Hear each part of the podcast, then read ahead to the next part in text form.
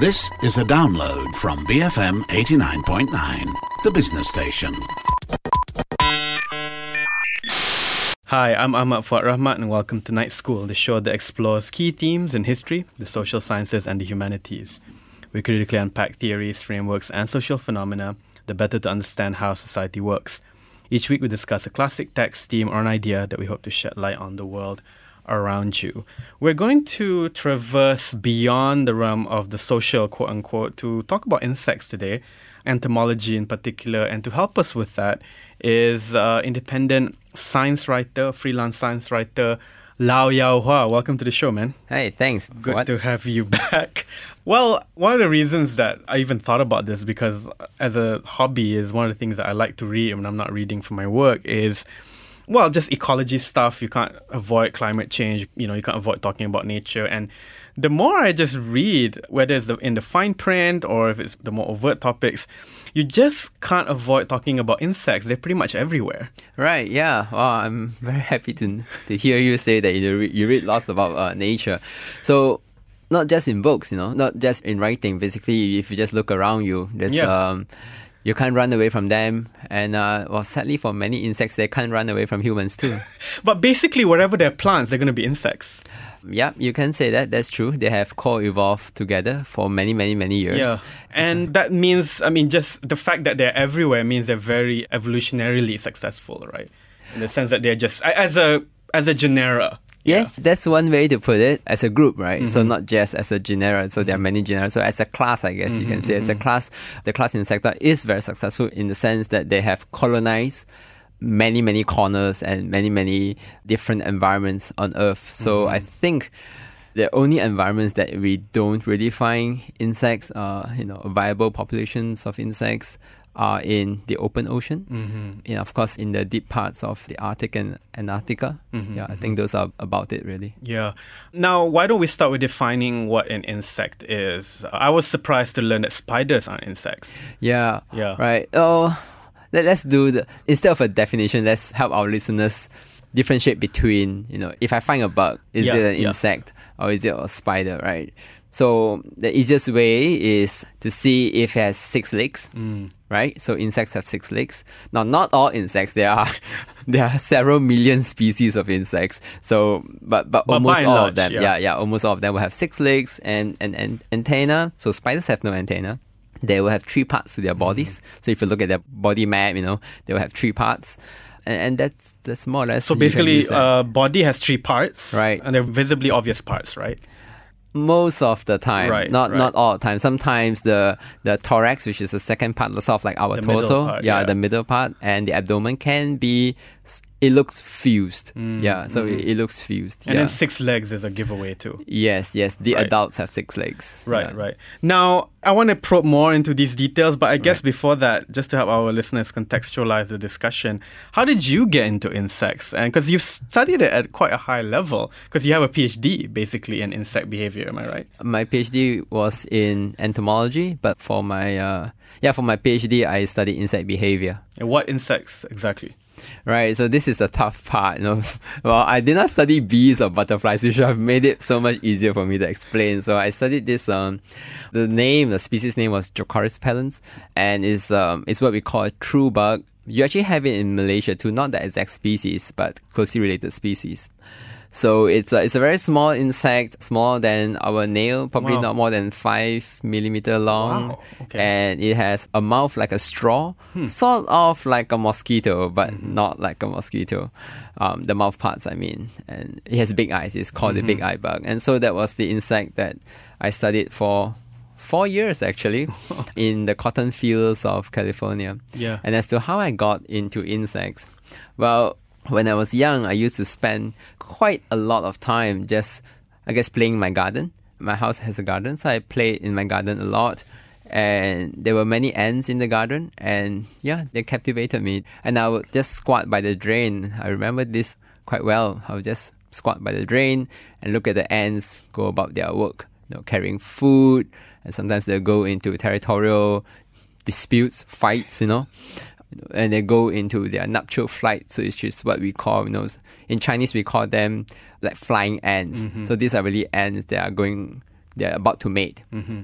and you know they'll just come out from the ground in my garden and they'll just go into this swarm in the air and they swirl about and I found that very fascinating.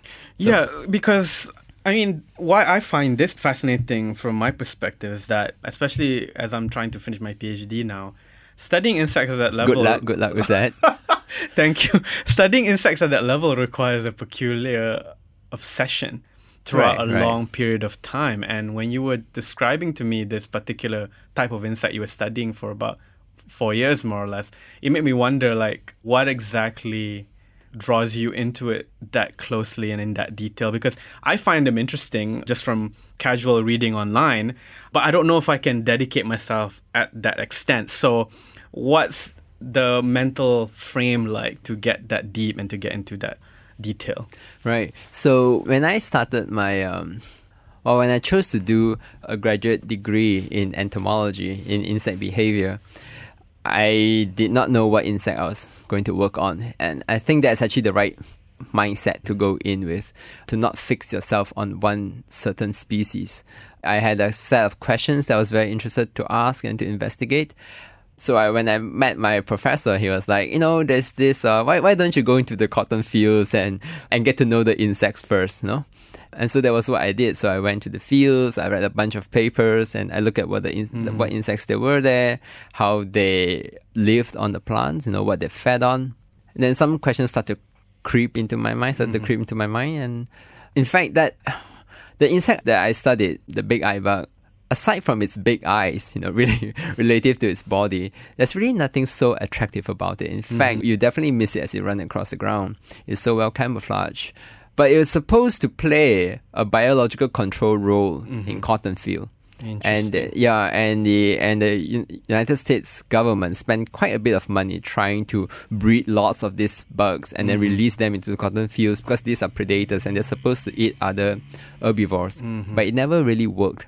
So the question was, an obvious question was why? Why did it not work? Right, right. Um, and so that got me hooked itself. But I would say actually there are a zillion more interesting insects. well, that's the interesting part, though, in that I think typically when people survey the animal world, their eyes land firstly on the big, interesting animals like exactly. elephants and giraffes. But then the more you think about insects, the more sophisticated and fascinating they are because their morphology is mm-hmm. interesting. The sense that they can change shapes, right. they can adjust to temperature, and that's what makes them so evolutionarily dynamic, right? So, right. for example, a butterfly is the the obvious case in point in that it changes shape so fascinatingly across colors and even across the types of skeletal frames, right? Mm-hmm. Eventually, from the larva to the caterpillar to the butterfly, right? Fleas is one thing that I learned about the other day as well, in that they could stay a certain shape until they sense enough organic heat for them to suddenly change shape and then live off that heat, right, of a host as a parasite. So they're almost like superheroes when you think about it. Just the fact that they can morph, right? Whereas the larger animals, of course, they're fascinating too, but they don't have that same sort of elasticity, right, you know, in right, terms right. of just their organic make, you know. Yeah, it's true. You raise a very good point there. This whole change, this transformation, right? We call it metamorphosis, right? Either it's incomplete or complete. The ones that you mentioned, butterfly, it's a complete development, complete transformation it will go from egg. If, if you think about it, it all happens in one single individual, mm-hmm, right? Mm-hmm. You know, in humans or in any other mammals, like you know, it goes from the biggest change would really be from two cells, mm-hmm. right? Sperm and egg you know, and from there into a baby, I guess that's the biggest transformation. Yeah, after see. birth, basically from infancy to maturity, the right. form more or less stays the same. Exactly. So you could recognize yourself in pictures when you were as, as a baby, right? But yes. there's, there's no way a butterfly could recognize Wow, okay. Well, now we are going to the minds of butterflies itself. well, you're the entomologist, so you tell me, yeah. Yeah, but if you think about it, they go from one small tiny speck, an egg, and then they become, and then they hatch and they turn into this caterpillar, which is basically just an eating machine, a feeding machine. Mm-hmm. And it does nothing other than feed. Mm-hmm. It's munch, munch, munch, munch, and then it spins this cocoon, and then it undergoes this huge transformation in there where it really reorganizes everything, and pop up comes a butterfly, mm-hmm. which actually then serves a different purpose. Like it has a different function compared to the caterpillar. And so, yeah, it's, it's as if an insect in its life live several lives. Mm-hmm, mm-hmm. Yeah, so that's actually definitely amazing. Yeah. Yeah, but it's hard to. I mean, the butterfly is probably the safest example, right? In the sense that It's the one we all know. we all know, but we also like to watch. They're colorful, they're pretty, but there are a lot of bugs that are scary, right? Really? a cockroach, for example, right? I Yeah, mean, people yeah. generally find it scary. So I think that's part of the difficulty and I guess Gra- grasshoppers. I find grasshoppers very scary. I find them interesting though. But universally, at least, cockroach has become the villain among the insects, right? Unfortunately, or may- I don't know, maybe fortunately, it's hard to tell. But that's part of the difficulty in spreading insect awareness. In that humans like the animals cute and approachable, right? Whereas insects are not quite because they're small and we can't really tell what it can do. You know, is it poisonous or not, right? So there's always that kind of gap, right, between what we, take to be animals that are interesting and aesthetically pleasing and like worthy of say discussions around climate change of right extinction and stuff like that. And insects don't quite fit that bill unfortunately you know? Yeah, I think many people would assume that I would describe insects as cute and have this strong emotional connection with them. that's my assumption right now yeah, actually, actually, but, I, I, I've never described insects as, as cute. I am fascinated by them. I really admire them. I would say some are very, very beautiful and definitely amazing in terms of the evolutionary pathways that they have gone through. But I definitely don't feel the same connection with the big eye bug as I would with my pet dog. No mm-hmm. way. Yeah, they just don't react in the same way. so as, as, so as is, pet, is yeah. it then like the fact that i mean just biologically you and your pet dog are much more similar so we connect better. Yeah. And uh, of course, we have to remember that domestic dogs have evolved that way. Mm-hmm. All the others that were very fierce and would bite me when I tried to pet it, those have probably been more or less flushed out of our societies. Yeah, yeah. So, but insects are, you know, they have not evolved that way. Yeah. although some insects do end up as pets so i mean for a while ant farms were popular right And they can very fine just go about their own business and they won't care about you. Yeah, sounds like cats too, by the way. Cats do the same. Yeah, well, that's the introduction to the wild and fascinating world of insects. We'll get into more details in the second part of the show with Yao Hua, our resident entomologist, who's giving us an introduction to the field today. I'm Ahmad Fuad Rahmat, and this is Night School on BFM 89.9. BFM 89.9, you're listening to Night School. I'm Ahmad Fuad Rahmat. Joining us today is Law Yao Hua. He is the, um, I guess, the station's entomologist, if you will. But in effect, you are a freelance science writer, and today we're discussing one of your passions, I guess, which is the study of insects. In the first part of the show, we gave a good overview of what insects are exactly, how unique they are, and the challenges of relating to them, right? As humans, we do want to understand our world, and some animals are more relatable than others. Insects are not quite for various reasons, from size to look to just their vastness, I guess, maybe, but it's much harder than, say, our domestic. Um, uh, domestic animals we're more used to. But let's talk about how insects are often talked about in the current context, in that when we talk about evolution, right, they seem to be very, very robust and well suited to adapt as compared to other classes of animals. Why is that? Well, there are quite several reasons for that. But let's talk. Uh, I, I guess we can recap one of the points that we made in the first half of the mm-hmm. show, in that this transformation in our body plans, right, and that allows them to.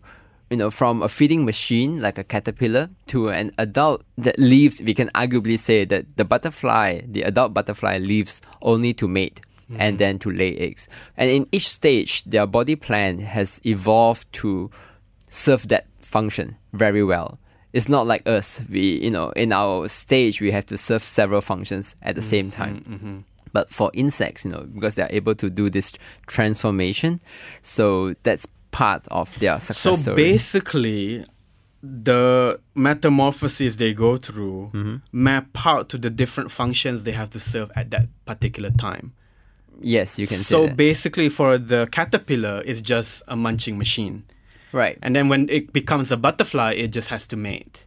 right. Ah, okay. So okay. So at every That's the strategy that they have Right, evolved. Yeah, you can you can put it that way. Yeah, yeah, So it's more specific. It's more directed. And it's, it's sort of, I guess, it's m- uh, what's the advantage of that? I guess that's what I'm thinking now. It allows them to specialize. Mm-hmm, It allows them to be a lot more efficient and effective in that stage. So if you can go back to the caterpillar, if you have seen how a caterpillar eats, basically it really it is a feeding machine, a mm-hmm. machine literally. Mm-hmm, mm-hmm. And then when it goes to a butterfly, right, when it becomes a butterfly, it spends very little time on feeding, and it can dedicate almost all of its resources to finding a mate uh, and mate. So to find a mate, mate, and then lay eggs. After that, it just dies. Right, so it does right. it very well. Yeah. Okay, okay. Uh, no existential hang-ups like us, right? So, No, no, there are no grandmother. Actually, there is. Only in insect societies would you find sort of like a. Uh, no, even then you don't find. So there's this idea of senescence, right? Why do some animals live way beyond their reproductive phase? Sort of like elephants, whales, humans. Like why do we have grandmothers? You know, they, biologically they seem to have. Well, this sounds a bit cold, but biologically they seem to have serve their purpose. Serve right? their purpose. Oh, th- those are those are your words. Yeah, boy. yeah. Well, I'm Yeah. talking about animals. Yeah. Those are your words. Yeah. We do worse things to animals, Why, but why, anyway. why, why do they continue to take up resources, right? Yeah. Well, how has such a strategy evolved? In insects, we don't see that.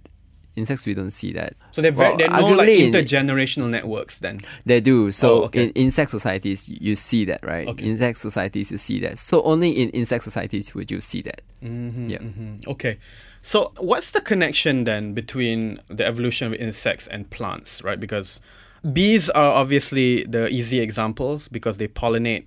And my sense is that we can talk about why that's uh, being threatened nowadays, but they're often talked about in very similar ways, right? Or in, in the the same vein, in the sense that they require each other. So can you explain that to us?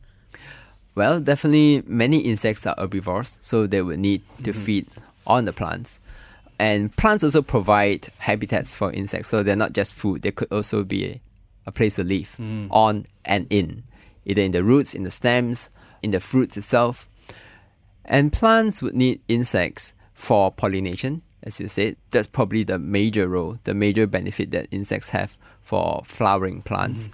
But many plants also rely on insects to protect themselves against other insects, arguably, mm-hmm. or against other larger herbivores.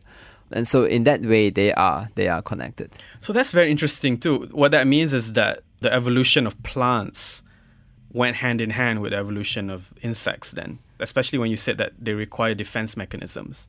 I wouldn't go as far as to say that all plants are like that for Right, sure, right. right. But you find examples, pairs of species, you know, a, a plant and, and an insect that show very intricately linked lifestyles, natural history. For example, pollination, the shape of the flowers, you know, how long it is before you get to the nectar, right? The length of the, I, I don't remember the word for it, but it's just the, the length that the insect will have to reach into to reach the nectar, mm-hmm. and how the shape of the petals and the corolla are like. So it would seem as if it's designed for this type of insect to visit and to get its nectar, and in the mm-hmm. process, mm-hmm. the insect can't help but just transfer the pollen. Yeah, Right. yeah. But of course, we know there is no designer according to evolutionary theory. They have just been playing this game Mm-hmm. of an evolutionary game, and so they have worked for and against each other in a way.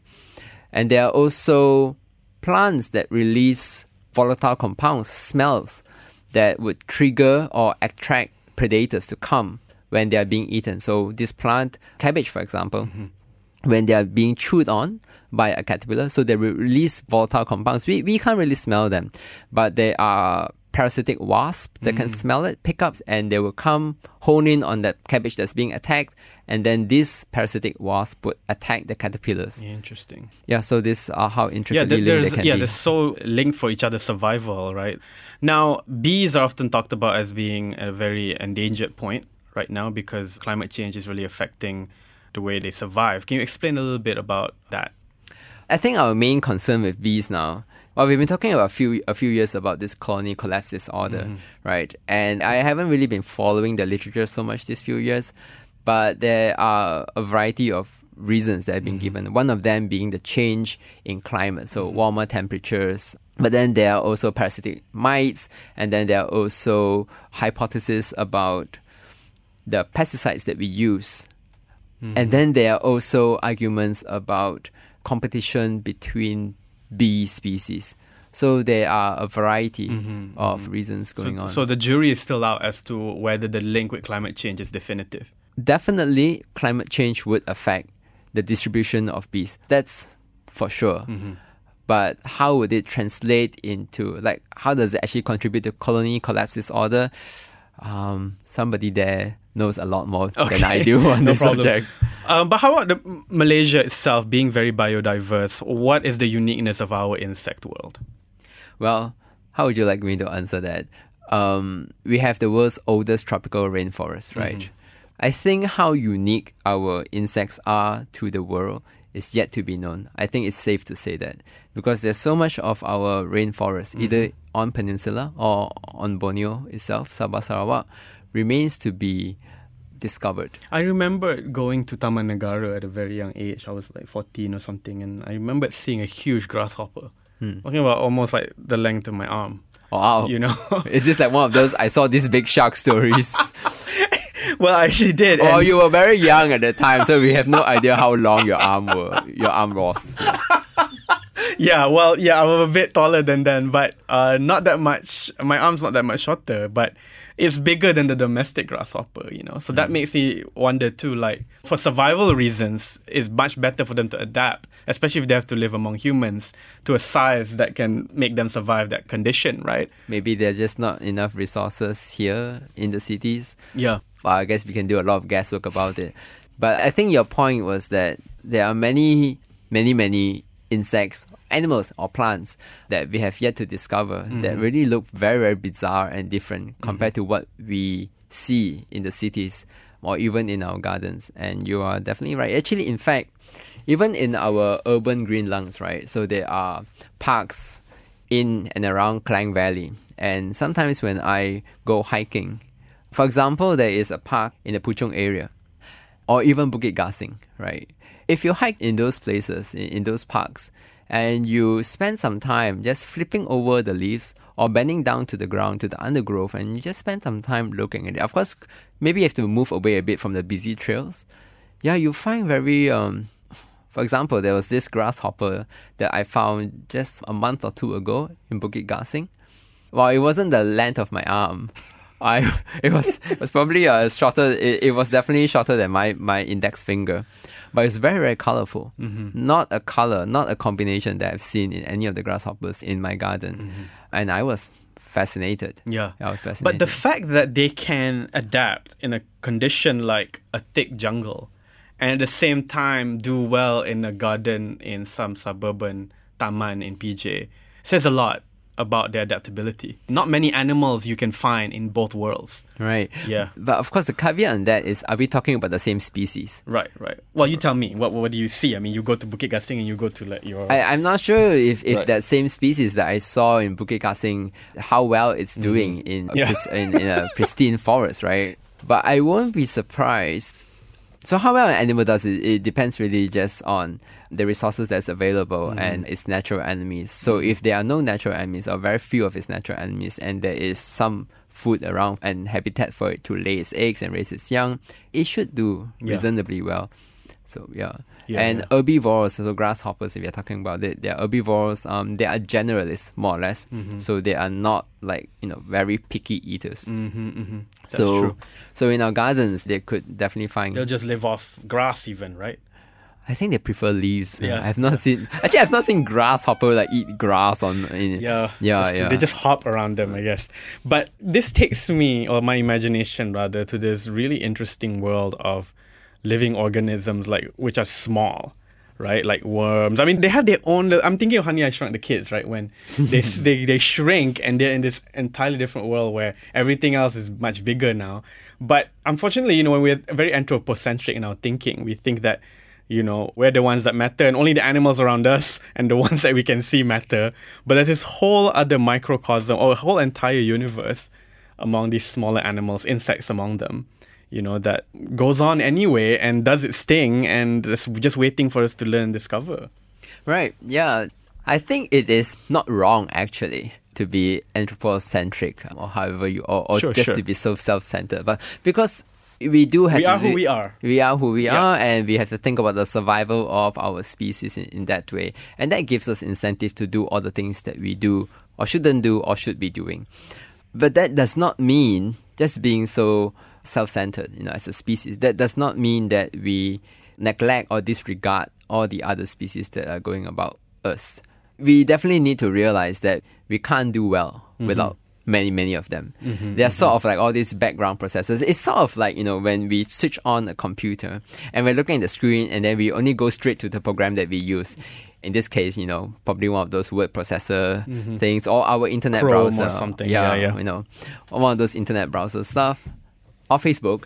Everything that's the center of the universe. But we do not see all these algorithms that are running in the background, right? All yes. these checks that are running. It's only when suddenly something goes wrong, like you perhaps accidentally deactivated your antivirus program, for example, and then you get attacked, you get Mm-hmm, Yes. hacked, and then suddenly your whole universe just crumbles, and you realize, oh my gosh, that was a very important part of my Yes. universe. Yeah. So it is in the same vein that if we disregard or if we neglect all these other, you know, you said worms, um, it can be anything, all these other grasses, fungus, whatever they Yeah. are, vi- even viruses that's like living around us, it's to our own peril. Can you specify a little bit more on that point? I like that point in that beyond intellectual curiosity, we should care about that world, the smaller world of living beings, because somehow our well being depends on that. Can you explain about why? Why should a human person care about insects? Actually, it's it would be why not? You know, the, the usual arguments would be for like so much of our food depends on it.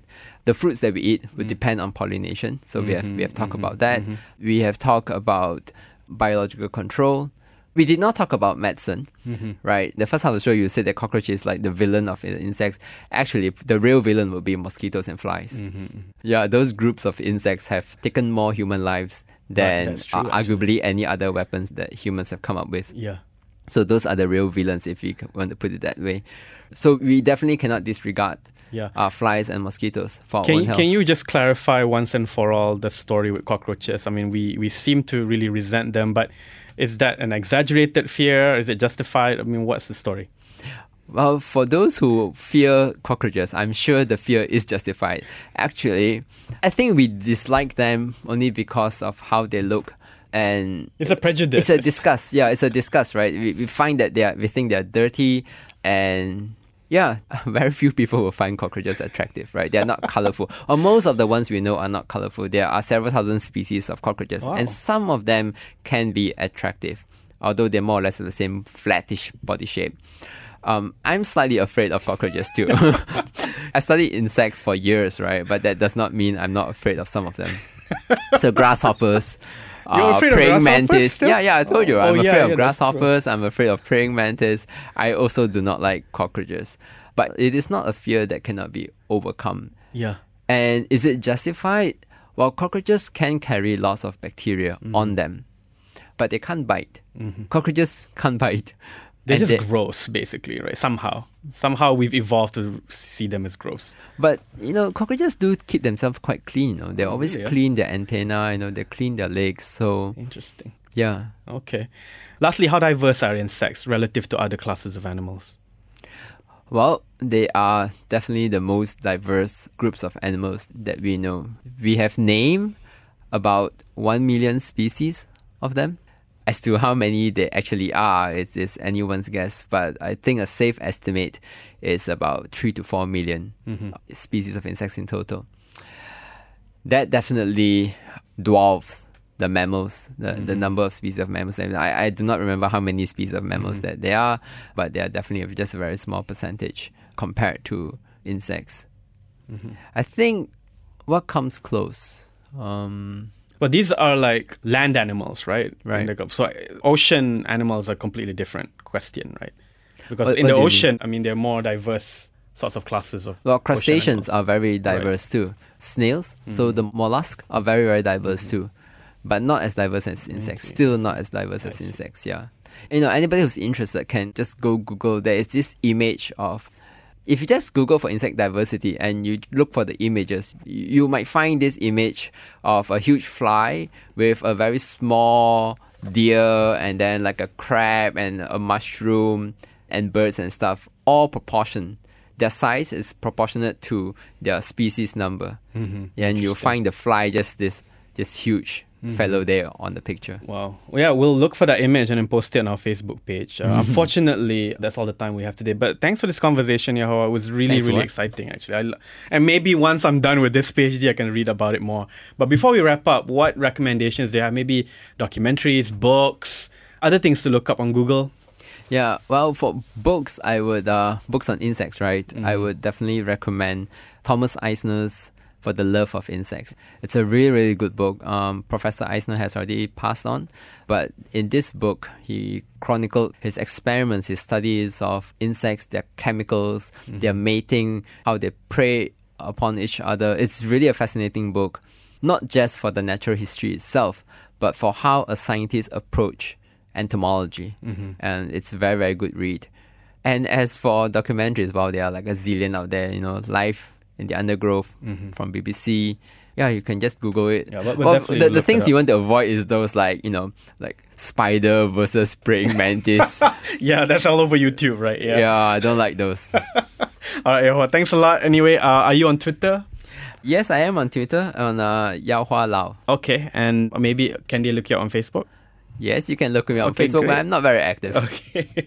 but maybe we can have you on again to talk about more particular types of insects. But for now, I think this is a good introduction. The listeners can email us as well, bfmnightschool at gmail.com, or look us up on Facebook, BFM Night School, type that on the search space.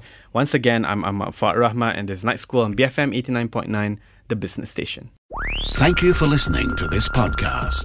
To find more great interviews, go to bfm.my or find us on iTunes. BFM 89.9, the business station.